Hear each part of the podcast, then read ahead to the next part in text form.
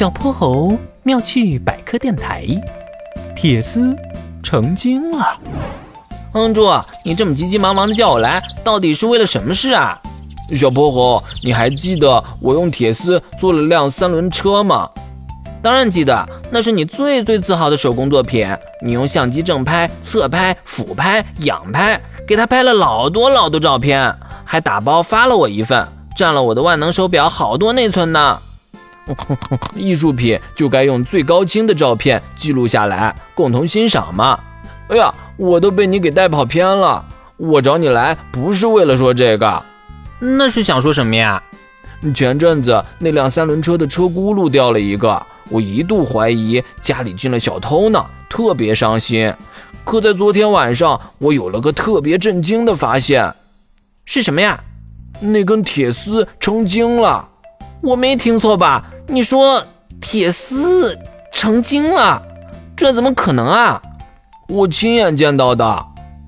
哼哼猪拉着小泼猴来到了一楼的某个角落里。昨天半夜起来上厕所，我看见它就出现在这儿。可等我跑过去时，它又消失不见了。还有这样的怪事？那我一定要查个清楚。墙上的时间一分一秒的过去。小泼猴和哼哼猪一起从白天等到了夜晚。哎呦，我的腿都蹲麻了。正当哼哼猪想起来活动活动时，小泼猴突然用胳膊肘戳戳他。嗯，哼猪，我看到了。墙角处一根铁丝正缓慢地向前移动着，他们连忙冲了过去，将铁丝牢牢包围。小泼猴，我没说谎吧？小泼猴将小铁丝一把拿了起来，铁丝的尾端戳了戳他的手心。放开我！放开我！啊！啊铁丝精说话了。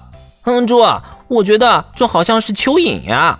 我不是蚯蚓，也不是铁丝精，我是钩盲蛇。钩盲蛇？是啊，因为我的视力不太好，再加上我的鳞片有金属光泽，体型又比较短小。所以也被叫做铁丝蛇。你怎么会来我家？这几天外边不是下大雨吗？我家被冲了，所以没办法来你家躲躲。后来一直没找到合适的机会出去。嗨，你早说嘛！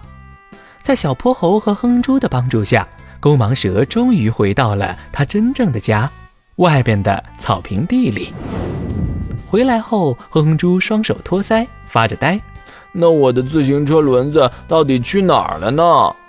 这时，猪小弟默默走了过来。那个哥哥，其实我知道。猪小弟，你见到小偷了？